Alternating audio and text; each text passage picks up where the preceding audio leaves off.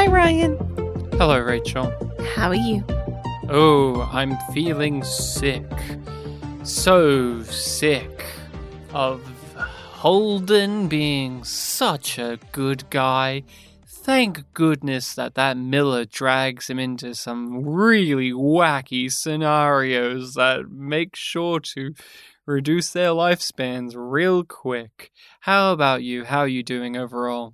Pretty good. Just pretty good? Yeah, like, you know, casually being irradiated. But, you know, I have, I I got drugs, so I'm high now. So it is much easier to deal with. Well, let's hope they find some drugs. They're left here just wondering, oh, we're dead. What a great oh, yeah, way to. I'm saying I, I found drugs. And that drug is Yum Yum, the only source of nutrients that can cure you from all known and unknown diseases and viruses. Now, I'm not a doctor, so you can't take that as a doctor's word, but as an Australian podcaster, that's nothing more golden than a statement like that coming out of a mouth like mine. So we are here to do what, Rachel? What are we what are we here for today? I've got the microphone all set up and ready to record, but I don't know what we're talking about until you tell me. Oh, why, why, why do you do that lie? I'm not why, lying. why, why, why do you bother? Uh, we are here currently to discuss the expanse, Hmm. in particular, episode nine of season one. And we have not watched The Expanse before. This is our first time going through the show, unraveling the big conspiracy as it unfurls in front of us. So please, no spoilers out there. That includes our wonderful patrons who get these episodes first. Do not spoil it for us. There is a Discord channel for you to put spoilers into, but don't give it to us. And yes, that's right. We release uh, these discussions for our patrons on Patreon first. So if you are not uh, supporting us over there, you're really missing out. If you go over there right now, you can hear our thoughts on uh, the future episodes of The Expanse right now instead of waiting for them to eventually come on to the main feed. And so we are here today as the Yum Yum Podcast, the podcast named after an amazing line of dialogue from Star Trek Discovery. We're here to talk about the penultimate episode of the first season of The Expanse, uh, part one of a part two. And what does IMDb have to say about critical mass? A flashback to Julie's origin story reveals her trajectory. Holden and Miller finally meet and team up and get to the bottom of the strange emergency situation happening on Eros. As the true horror of the events of Eros is revealed, an ailing Holden and Miller must overcome incredible odds in if they hope to live and fight, live to fight another day. Don't forget the last part. Part one of two. Thank you. We have to be accurate to the descriptions. Previously on The Expanse. We name ourselves Yum Yum Podcast because of Star Trek Discovery's amazing line, but that line is so strange and out of nowhere. Uh, and it has a, a sexual vibe to it where a character's licking their lips, throwing their hair back, and declaring something to be yum yum. And we like to do that with The Expanse. What was a moment or even a character that you looked at and just couldn't help but smack your lips together, lick them, and just, mmm, yum yum? For you, Rachel, what what was in critical mass that you found to be particularly yum yum? Amos saying, "No, we can." to to killing people? Yep. That was a fist pump moment. It did turn me on a lot, but I'm I'm not a liar. This episode showed me butt and boobies, and I found that to be particularly yum yum, even if it was covered in weird uh, fungus and moss and uh, gross crap. I saw boobies and butt, and uh, boy, this show has not been that horny since we first met Holden. Since we first met Holden, and he was a guy that fucked in zero G. That pilot episode loaded so us up much with so much horny else. energy and then since then they've been really holding it back. And now we get it for julie's demise and it's supposed to be gross but i'm just remembering the days when this show was willing to show us a bit of something. So i was happy to see it again this is what I predicted it to be a flashback episode of uh, Julie and how her story unraveled in the background of what we were seeing during the season, to fill in the blanks and to give more clarity to what the characters had discovered. You, last discussion, was wanting to understand that a bit more. You wanted a timeline, you wanted to know how these pieces fitted like fit into place and so how did you feel about this side of the story? The first 10 to 15 minutes really focus on this is what happened with Julie and this is how it ended. Yeah, uh, it it uh, was odd because it's like, yes, this is what I wanted, but I wasn't that invested or intrigued by it because it was basically exactly what we've been led to believe and led to understand. Uh, other than the part of her being annoyed at Dawes for not coming to get her, that she left the breadcrumbs for him. In fact, the ones that Johnson picked up and the crew picked up. I agree. It was more. It wasn't. It was there to serve the function of showing us how the writers have put all of this together during the season, and here it is. And to confirm things. That was one that we uh, didn't really know, but you could have a lingering suspicion about if you were a keen eyed viewer about how Anderson Dawes did know Julie, but he was ever so cagey about it during the show. Why? And you get a bit of a feeling here that if he did receive this mes- message from her, if he did receive this information, he left her in the wind. He he didn't help her, and so of course he's going to be tight-lipped about that because that goes against his image. That is not par for the course of what he portrays himself as when it comes to being the leader of the OPA in this particular area. And the other big thing confirmed, something that uh, needed to happen was her dad is behind this all. It's her dad. And one thing I actually really liked is her doing this mission, her doing this entire thing, was because she actively knew it was her father. And it wasn't just a case of, I'm doing it because I don't like my dad. It's because it is an awful thing that they're doing and we must stop it. It ties into how Julie is a very noble character uh, that we've heard about. And so I enjoyed seeing that actor get to play the role as well. Uh, we haven't got to really see her do that. We haven't really got to see her be the living, breathing embodiment of this idea that all these other characters have been either chasing or perpetuating to us. So, uh, really got to commend the performance there to living up to the hype of this whole entire season when it comes to this mystery woman. And I did like that finally they said it was her dad. We revealed it's her dad. She knows what's happening to a degree that they've made some bio weapon and they must stop it at all costs. I'm truly sorry to be the one to have to tell you this. But your daughter is dead. We still don't know what exactly happened on the Anubis. But it looks as though Julie was the lone survivor. Somehow, she managed to pilot the shuttle to Eros. They name drop the blue goo. Uh, they call it the proto molecule, uh, which is a good title. It gives you a clear understanding of what this is. and that they them. don't fully know what it is as well. That's right. They don't fully understand it, but boy, are they going to use it. And we were not surprised with the reveal of this being her father because we've been saying it as much.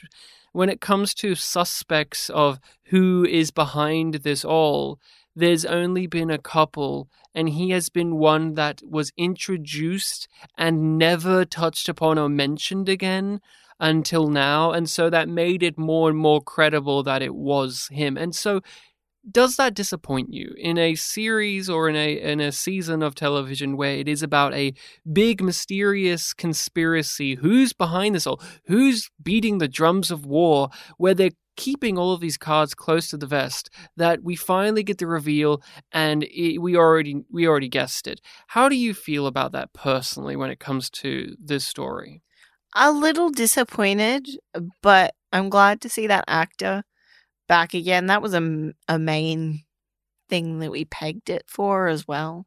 We were like, oh, they got that guy. They wouldn't just get him if it, that was it. And then when we didn't see them again at all, we were like, okay, definitely, definitely going to be him.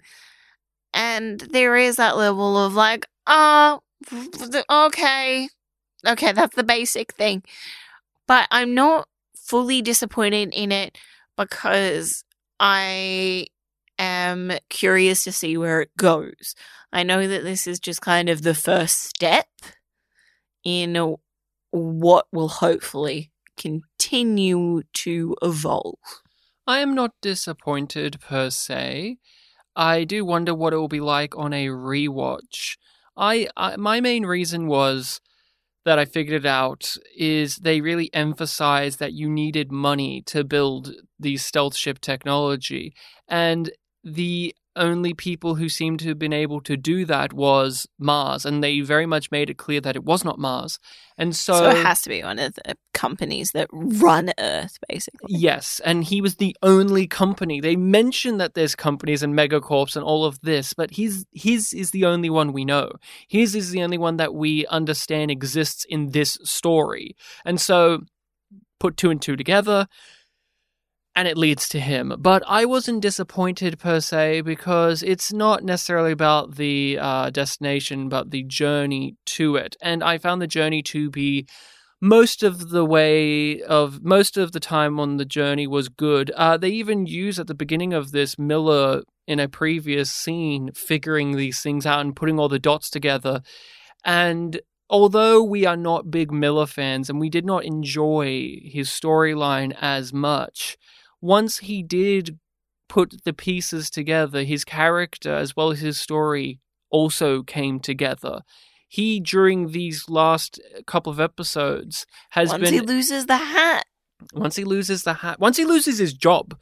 Uh, that whole sequence when he got ca- captured by Anderson Dawes onwards, uh, it's all really come together for him as a character. And so I, I do wonder what it'll be like, but I, no, I'm not disappointed that we figured it out because it means that the pieces were there to play with. They didn't cheat us as writers, they didn't pull some bullshit out of their ass, and the answer that they have given, I think we can both agree, is is is satisfactory. This isn't something where you roll your eyes going, oh, really? That's it? It's not like when Discovery does mysteries and you reveal, oh, it's Michael was a Red Angel. It's like, yeah, we knew that from the very fucking beginning why did you spread it out for 13 hours? Oh, yeah, 14 hours when we all knew that and you even said it in the show and then pretended you didn't. It's not like that where it's it's it's dragging you for so long.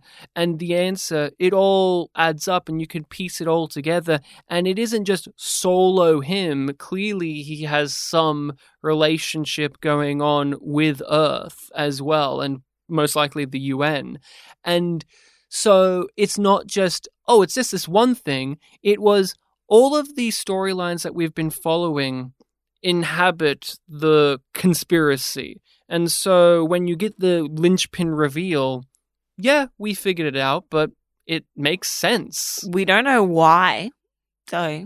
We don't know how. We just know who. And where. We know the Phoebe station is where things really kicked off for all of this. Julie is no longer here. She she's dead, and yet they're using her body as this thing to just get the goo from because clearly w- what happened on the stealth ship was where all the goo was the proto molecule sorry. I just want to keep calling it the blue goo. And now that she got infected by it it is it is in her and so they can drain it out of her use it replicate it get more of it. And so her death an act of defiance is seemingly in vain. Her death, her her whole entire mission was to defy her father and this uh, this weapon, and in the end, her her demise, her doing this, has just given it to her dad again to use on people, on on on many many people, and uh, that's just sad, honestly. We we see how Miller is processing this death. He's really taken it hard, and he almost has like a her her and him almost have like this weird psychic connection to Yeah, one another, like- spiritual bonding, even though they haven't met each other. She sees him in dreams. He sees her. her um the bird imagery repeating itself because in part of the flashback sequence we see Miller at the apartment and the bird outside and then she sees him and the bird Yeah, and he's hovering in his hand as he enters as she's taking her dying breath. Almost like he is this weird, otherworldly figure. Uh, uh, you know, I know that he's supposed to be like this beacon of light for her, but he almost comes across like a, a figure of death coming at her with that bird. It's just, it's a, again, the expanse each episode or most episodes have that striking visual image that doesn't leave the brain and that's the one for me in the episode that was just remarkably compelling stuff even though the cg on the bird is a little wonky it's always been a little wonky nonetheless just that image is one Makes that me think doesn't it's leave a the brain spy drone each time each time I look at it and I'm like that's not a bird We both follow Julie here. We both have part of the story. I want the truth as bad as you do. I if I led a, a dear friend, a dear old friend, someone like family almost yeah, um, who's known me since I was a child to kill themselves. You know what? I'm gonna go and steal their shit. what do you think of this I think it adds up. Like when she was just like, "Oh, I'm, I'm, I'm here." It's just like, no, no, no. You're here for something else. it's a ploy it's it's a You're no, no. Like you might be a little bit sad to keep you traveling all the way to Japan oh my lord for this. Nope. i really You don't buy it for a second. I really like what the partner had to, the husband had to say, which was uh, to quote Frank about you can't really stay mad at that little brat, and he just says, "Well, I'm not Frank. like I am mad. I do not like you. I hate you." Ah, this was really brutal because as soon as she enter, like as soon as the scene starts, you know what it is like and uh, that's in in the way of we understand the character so well that even this moment that should be in any other person's hands a really depressing sad sequence where we get to see a human moment from this woman. Instead we know she's here on business. We know that this visit isn't just to say, I'm sorry I ruined your life and that he killed himself because of my betrayal, because I used him as a pawn. We know that's not what it's going to be. Even if she says those words, we know that that's not the real intention of her being here. Just as soon as she rocks up and walks through those doors in that gorgeous outfit, truly gorgeous outfit that she's wearing, I, I was aware, oh, she's trying to get some information to help her unravel the mystery that's going on because What is here that she needs was the thought that I had. she is a character that deeply cares either about her own stuff, like her own ego, her own uh, sense of importance, or uh, the safety of Earth itself. That's uh, definitely how she would justify everything she does. I'm doing this for Earth. I'm doing this for the greater good. The bigger picture is at play here. And so here she is performing in this moment, talking to this man who's just lost his husband, in part because of her. He would argue entirely because of her. And we hear about Frank's life at the end of how he was putting on this face of of of dignity, but there was none. It was a lie, and everyone knew it was, and yet he they all played it until he killed himself. And and I mean, did he actually kill himself? That's something I'm curious of as well, because with a show like this, and with all of these conspiracies going on, who knows? But I I found the Jenn stuff to be really challenging in this episode. What about you? What did you think of uh, it on just that level of her as a person rather than the specific actions she's taking to develop the plot forward? I thought it was a very interesting thing to have happen because it is another way that the show's highlighting to me th- that Chrisjen isn't built the same way as our other characters and as typical characters in sci fi, which is part of what makes it so interesting when it's just like, you, she steals pencils. And it's just like, what are these pencils worth? And then it's like very shortly after you find out that they're like futuristic USB drives uh, with data stored on them.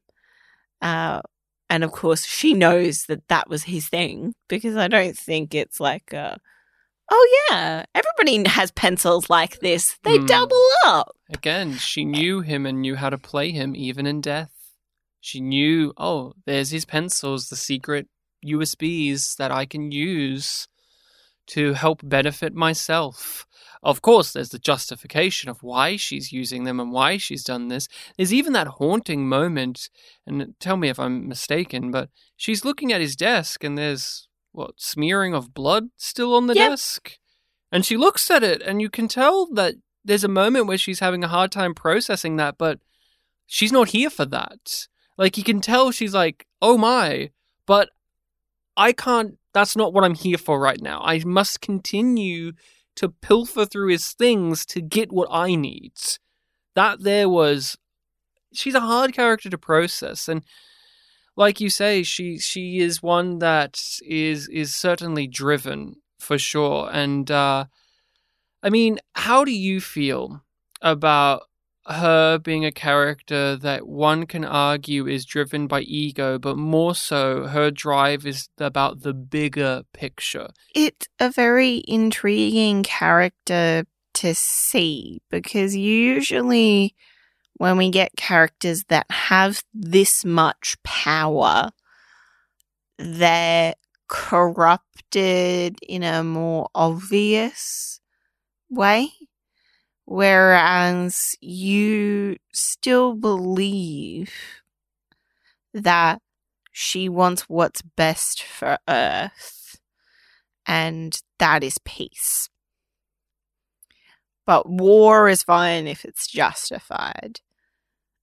And it's not something that I was expecting to get from this show, but it's very rewarding. We have experienced in a lot of the shows we have covered on this podcast and ones that we watch that have a, a hierarchy.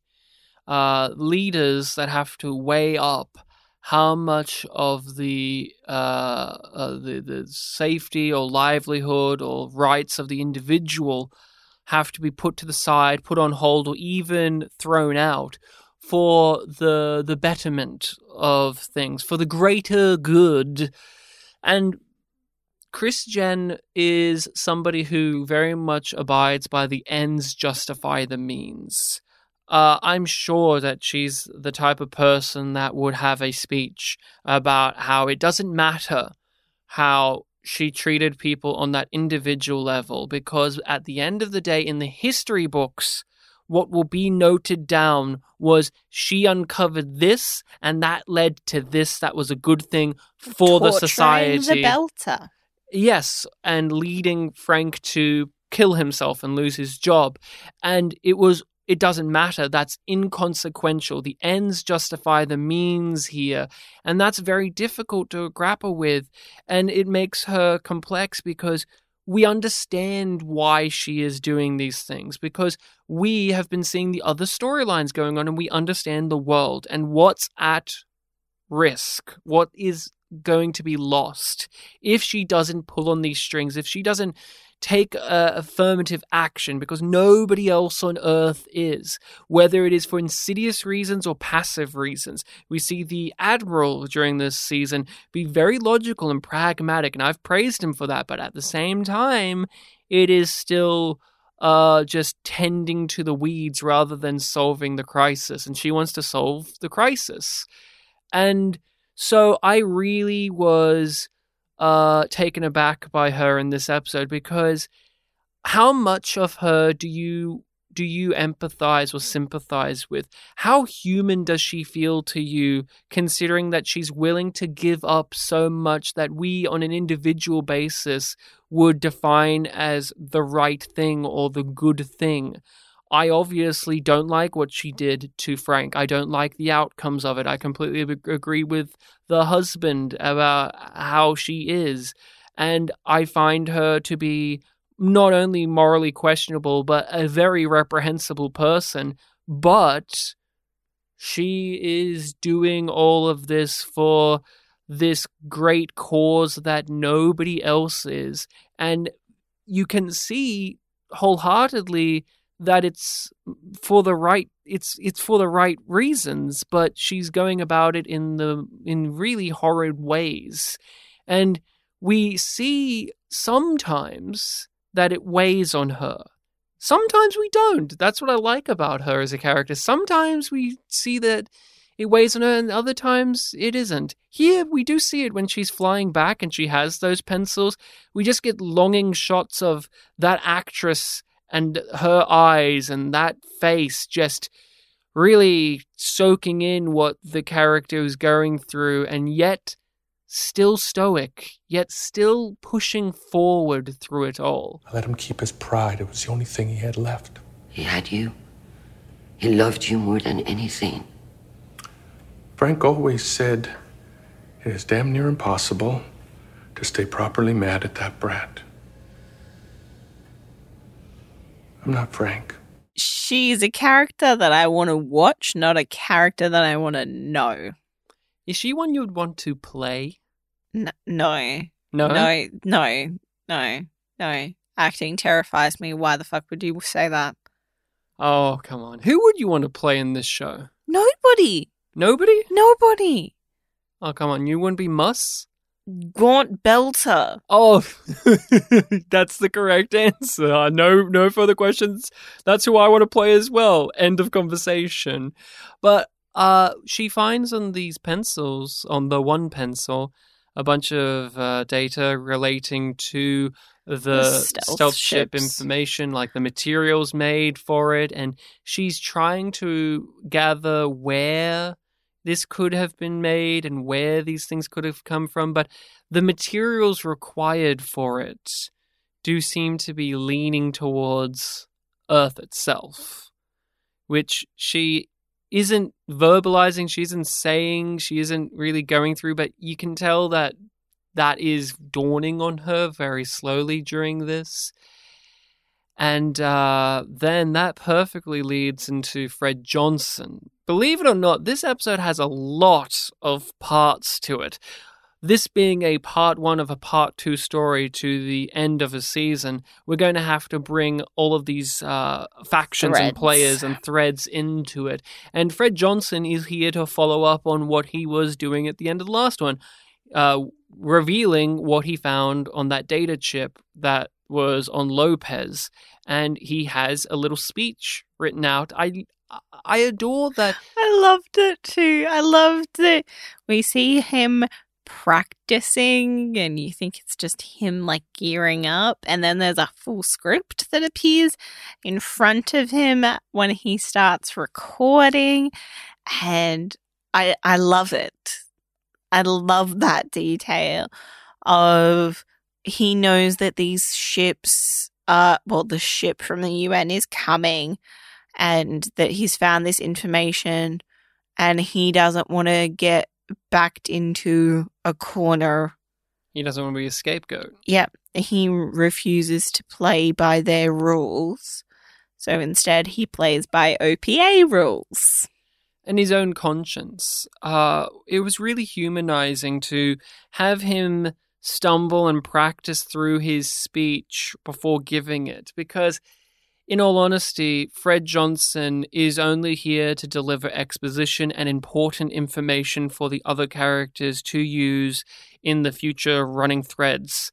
And in another team's hands, this could be very empty and very hollow and just just a block of text being spoken at you. We've had that in previous episodes of The Expanse where uh, we may like the actor and even the character, but all you're doing is dispensing information or blatantly stating the themes.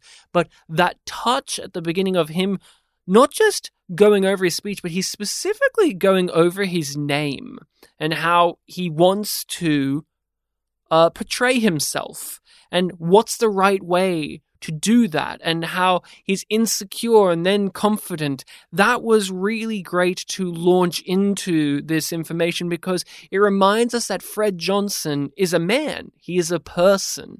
He isn't just this ghostly figure that exists in the plot to make things happen and he isn't just the myth of uh, like the the mythical figure that is the butcher of Anderson Station he doesn't just exist to be a badass character Yeah. he's a person with multitudes and uh, dimensions to them and so really going over that one little moment because that was the key to me rather than him revealing that oh, believe it or not, the stealth ship was built on Earth at this specific place. That reveal is good and it propels the plot forward. And for viewers who weren't putting the pieces together, that's very, uh, again, rewarding to get. But the real takeaway for me for Fred Johnson was him still being real. Him still being a, a man rather than just a dispenser of important things so that we can cheer and clap and move on with the story. And I think it's really important that they took that time to create that moment because it would have been really easy to not have that. It would have been more efficient, definitely, to just have it like cut to him starting. But they take they put in the effort to humanize him in that moment and to remind you of his humanity because that's something that the show has played around with with the things that he's done in the past and what he's doing now. We question his humanity but having that moment of vulnerability reinforces that he still has that. On Eros Station, we pick up with where we left off. They found Julie's body, and Miller is heartbroken about this. And he's also angry. He he wants to get revenge. He wants to find out who was behind this and why did they do this. And he wants answers from the crew, and the crew want answers from him. And so there is friction between these characters. And I adored so much the uh, small amount of time we got with Miller being a part of the crew here.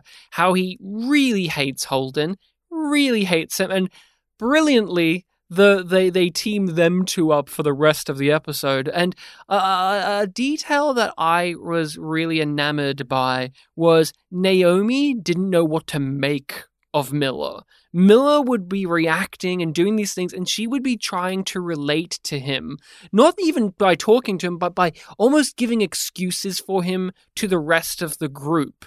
And uh, uh, how about, hey, this girl meant something to him, and could you imagine finding somebody like that that meant something to you? And when Miller would go off on some violent rage or whatever, she would she would defend him or justify things for him, or or at least fill in some gaps to make it make sense. And even then, when she, there were moments when she didn't understand what he was about, she was curious nonetheless. I really like that. him the benefit of the doubt more than anybody else. And it's interesting that it, it it's her that's doing that. I mean, it makes sense considering her relationship with Amos. You could imagine that it may have started out from a similar place, wouldn't you agree? How did she become friends with Amos? How did she bond with him? And I imagine it's through behavior and understanding and views like she does with Miller here, where Miller to them is this wild card out of nowhere, this agent of chaos and violence and, and high emotion and low emotion. And another thing to pair it is Amos also treats him with a large amount of respect. There are times where they, they clearly butt heads a little, but when when uh, uh, Miller is disassociating in the streets, there are moments where Amos is the guy to to snap him into reality. Go, hey, hey, we're coming over here now, and I really think that makes sense for the Amos character because he clearly likes Miller because hey, you're like me, you're a weirdo, uh, but him having a relationship with Naomi helps bring that side out of the character. We need to find out what he knows. Don't push him too hard right now. He's having a tough time dealing with what we saw. Girl meant something to him. It was a shock finding her like that.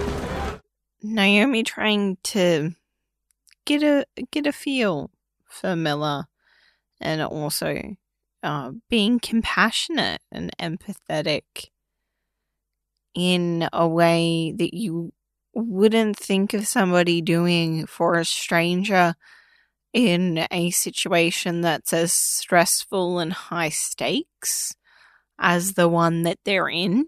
You think that she wouldn't have the time or the energy for that.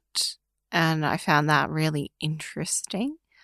I liked that Al- Alex and Amos sort of share a lot of looks with each other, um, which leads to them sort of agreeing before they've agreed that they are like, we're going to the ship first. Like, We're getting out of here, by the Oh, way. We're yeah. leaving. like, yeah, there's a mystery. Fuck that. We want to live? We didn't know Julie. We don't care. yeah. We're leaving. And that makes it when when Holden, the guy that is butting heads the most with Miller, Miller grabs him and throws him up against the wall. I mean, come on. Isn't that satisfying as oh, fuck? Oh, yes. Yes. What what is it about Miller without the hat? Where not only it brings out so much of personality of him, but teaming him up with Holden brings out this side of Holden that I, I I- I've been wanting. Oh my god, a character with a fucking spine for a start. There's there's this beautiful conversation where he wants to go, like he wants to follow Miller, and Naomi and him have a back and forth, and and she does the whole the whole writer trick of uh, Holden, don't you understand that you finished your arc now? It wasn't your fault. You don't have to take this as uh, your responsibility. It's not your problem. And then instead, he doesn't just do that. He goes, "Well, I'm making it my problem now." The the other way of doing this, and I just I just fist pump like, "Fuck yeah, buddy! You make this your problem." Instead of being a wussy, "Ooh, I've got myself in the mud. I guess I better put myself in it some more because I'm a guilty little boy." Now you're saying, fuck that. If I'm in it, I'm in it, and I'm gonna punch some people, and I'm gonna take some names while I do that. Oh my lord, there's something about Miller without the hat. Is it's it's I don't it's they even reference the line of why he has the hat, which is to keep the rain off of his head. There was that moment when he was walking through the streets and and the water dripped on his face, and he embraced it. He loved it. He got entranced by it and let it Mhm. happen and had to snap him out of it. That was a really compelling moment. But I mean, with with with with uh Holden, you feel similar to me, right? It's not just. Is I don't know. The, the, am I crazy? There is something about how Miller interacts with the character of Holden that makes Holden a far more compelling character. Yeah, because Miller is questioning things that we've questioned about Holden. I think that that's part of what makes it intriguing because not only do these two characters foil each other, but they're drawing attention to the way that they mirror each other in a distorted way. And it's really interesting to see that kind of character work being done alongside a really intriguing development in terms of the conspiracy of the show. And we get the classic chalk and cheese odd couple buddy dynamic.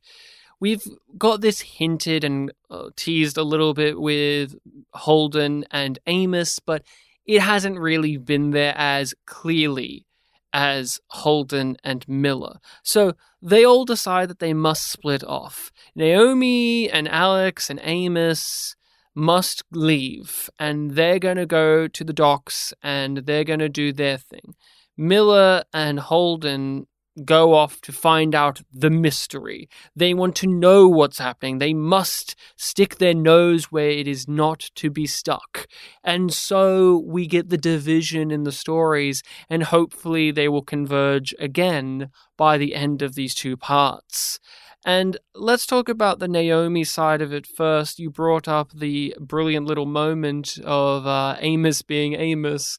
Uh, but they break away and they just see as the station is in lockdown a ship has been blown up so nobody can leave. The uh, the police on this station have been told to us in the previous episode and more again in this one that they're just a bunch of gangsters that have been hired by a corporation to be the police. And now they're just putting people in the shelters and the isolation zones. They're herding them in like cattle. They're shooting people on the streets. They're not saving people. They're they're beating people up. There's, there's riots aboard the station. Heck, Miller's cop friend has to contend with these guys and gets in a shootout with them as well. And Naomi and crew are watching this happen and feel powerless to do anything about it. Naomi is very much taking the precaution, uh, the, the cautious approach and looking at it as we do not want to get involved in this. There's a time and a place, and we are not going to be in that time and place right now. And that's where her and Amos disagree. He thinks, no, you know what? I think we could kill them, actually. I think this is a perfect opportunity. I think we could actually shoot them right now. And you know what? We both like that line because we like Amos as a character, but I, I speak for myself on this, and I, and I hope you agree. I like that line because he's right. Instead of uh, Naomi being right because it's the morally pure goody two shoes uh, that's the good option in your uh, in your RPG game. I like that it's actually right uh, to just shoot motherfuckers if they're shooting and hurting civilians. I like that. Mm-hmm. I do as well, and I like that it's very soon after that they just get into that fight. They don't start it, but they help end it. And uh, we see the spy. He's in the crowd. He's he's worming his way through the crowd, so keeping tabs that he's still around too. Like he's still an active player.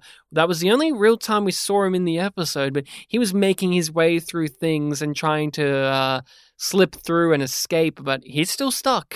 He's still stuck on the station as well. We're just gonna stand here.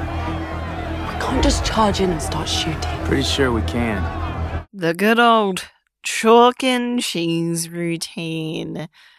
Um, and this iteration, we have Holden and Miller, and they are trying to figure out what the fuck is going on on this station. There's a creepy scientist who Miller immediately wants to kill, and Holden is like, no, I want answers, and stops him from killing him. And I was immediately like, I'm on Miller's side. If you kill this dude, potentially thousands of people will be saved.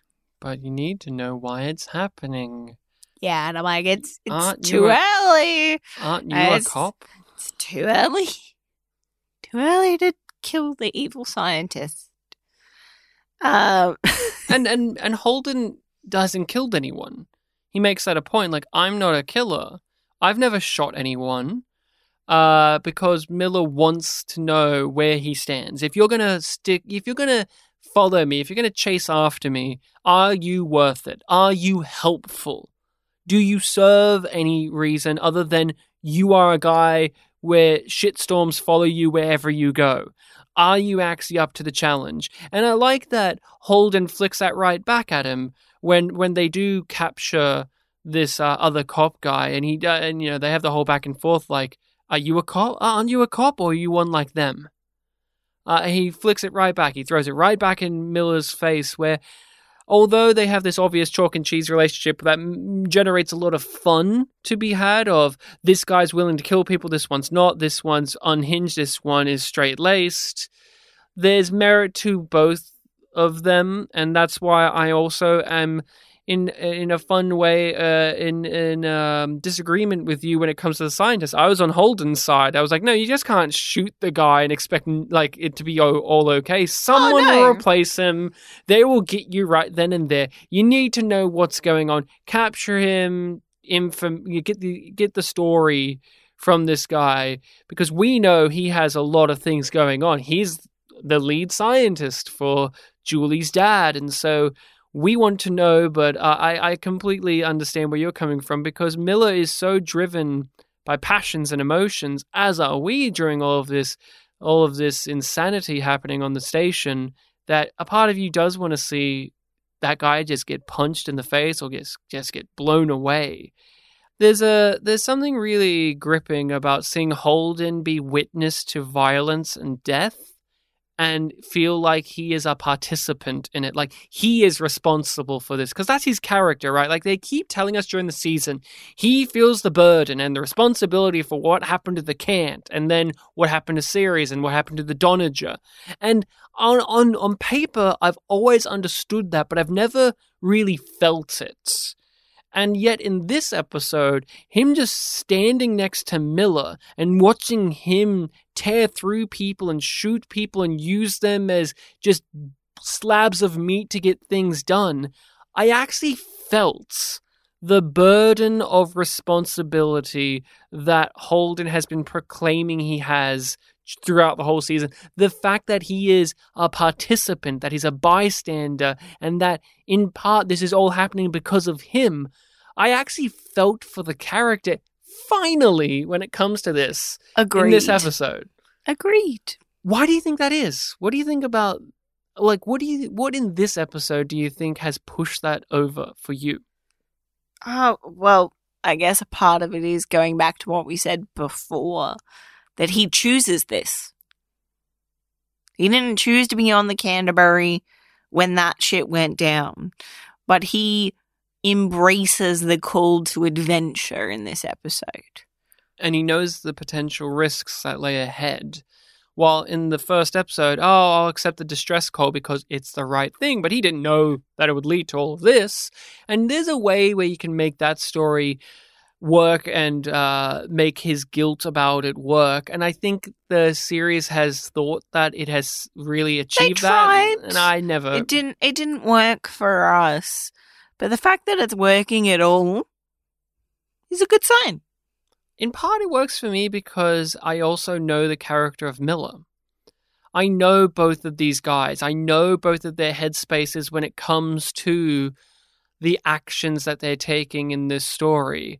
And so I can feel the conflict for Holden because Miller, you argue, but let's just say it, Miller is a good guy underneath it all, but he is willing to do bad things. While Holden he hasn't gotten there, but yet since he, as you as you just stated, he's chosen this. In part, he is getting there, and that scares him. That that makes him recoil. That makes him take a moment of pause to see this guy Miller, who is, uh, in a weird way, a strange mirror of what Holden could be. Yeah, it's a potential future, which scares him even more.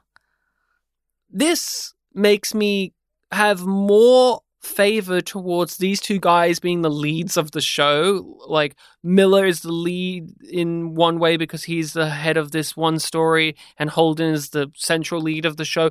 It makes me have a, a finer li- liking towards this, but I still don't love it necessarily.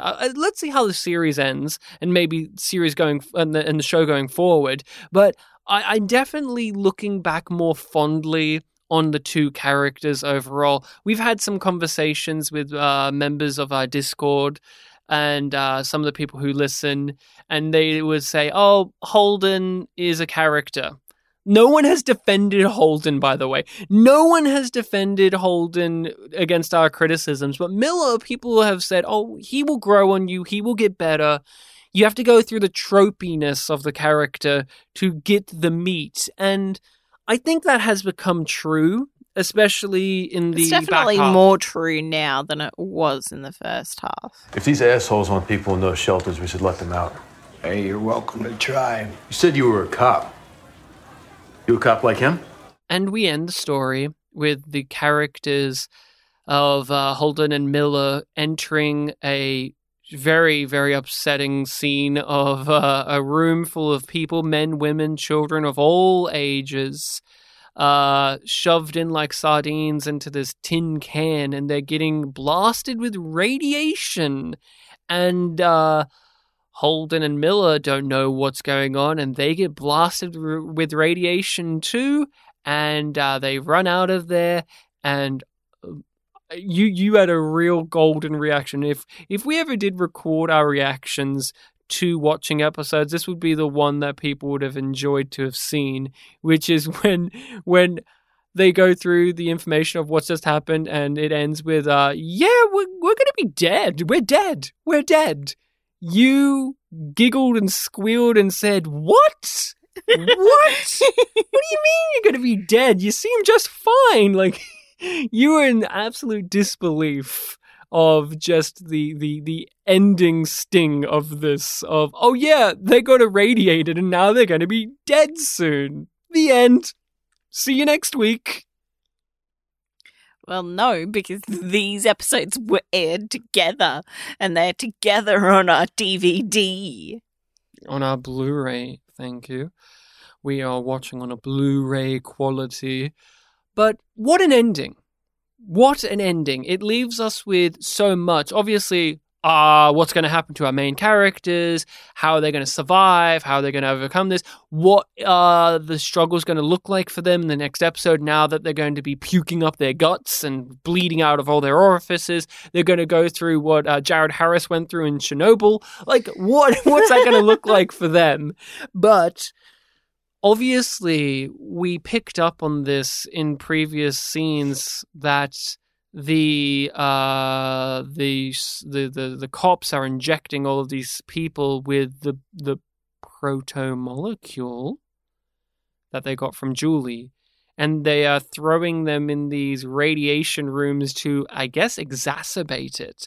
That Eros Station is clearly being used as a testing site, and that's why they use the stealth ship throughout the whole entire season to draw attention away from there. We thought it's because oh they discovered the blue goo and they didn't want people to find that out. No, no, no, no. They they they not only discovered the blue goo, they're going to test it on a whole station full of people, and they want to make sure that nobody notices that. And what's a great way that nobody would notice that? Oh, I don't know, destabilize the entire galaxy and make a planetary war happen. That's the corporate mindset. What a great plan, huh? Yeah. Yeah, th- there's no real downside for him. I do want to note that, like, we've kind of mentioned the bits and pieces of it, but the fact that this has been in the works for a while. They've gotten all of these crew crew slash gang members off Ceres to Eros to be the military force, basically, to be part of the police that are hired on the station. Install cameras Install- and scanners, microphones, all of Mhm. that. Yeah. Like they're they've set it up for an experiment, and our characters do end up calling it that. And it's like, yeah, Hmm. yeah, they are. At least they have their finger on the pulse of that. They still don't understand what's happening as are we confused but you, you you can put the pieces together and that's what i really liked about that scene where you see miller and holden start to explain stuff to each other then it cuts away and then it cuts back to them now bickering over the details they have and that's a, a great representation of what this episode is doing as a whole of here's everything we've done in the show, and here's how it all jams together, and isn't that really frustrating?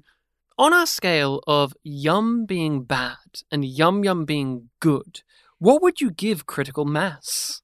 Yum yum. Yum yum. I give it a yum yum. Yum yum. This is really high up there in terms of season one. What about you? Just just quick touch base. Yeah, yeah.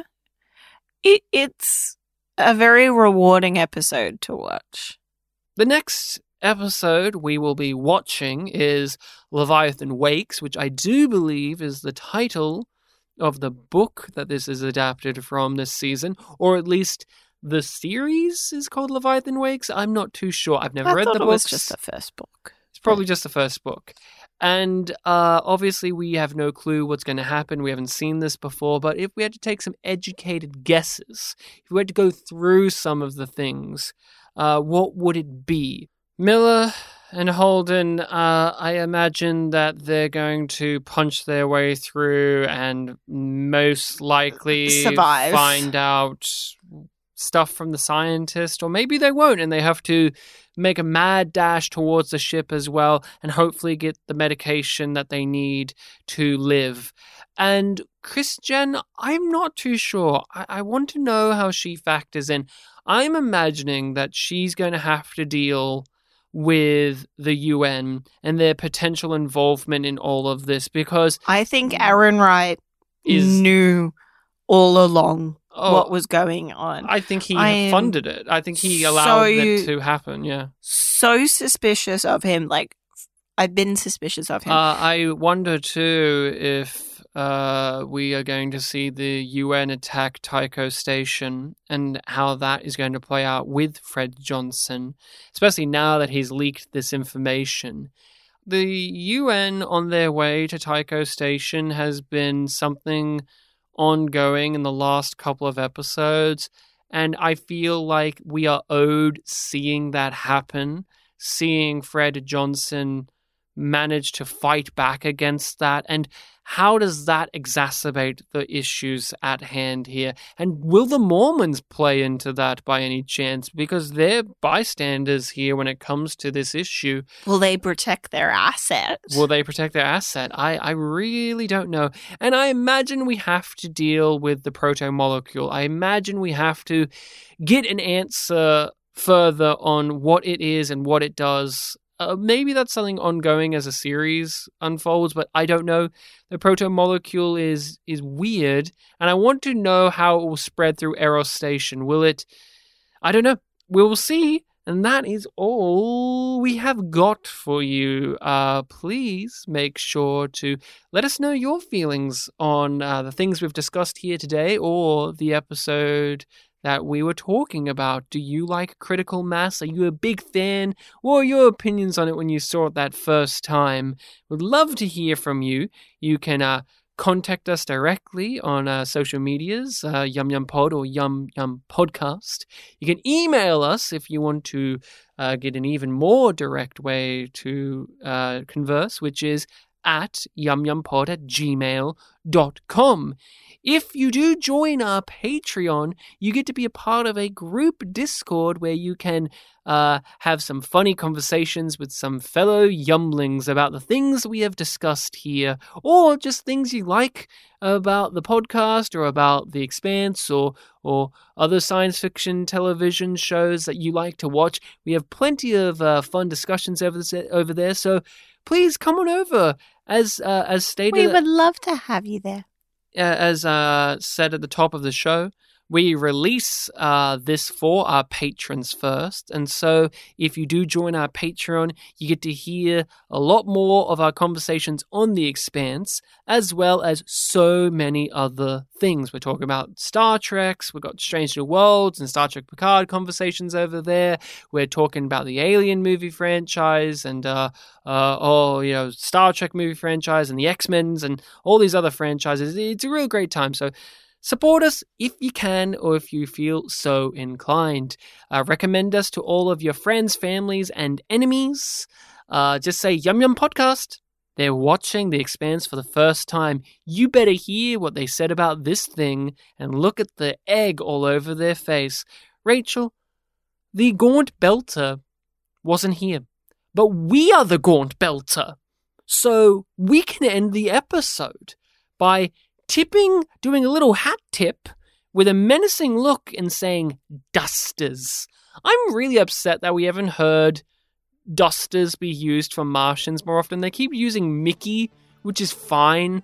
Mickey is fine, I guess, like a Mickey pilot or a Mickey soldier. But I really liked dusters, and especially when it came out of that gaunt belter's mouth. So, Rachel, goodbye to you, you duster. Can't do it justice. Oh, fine. You duster.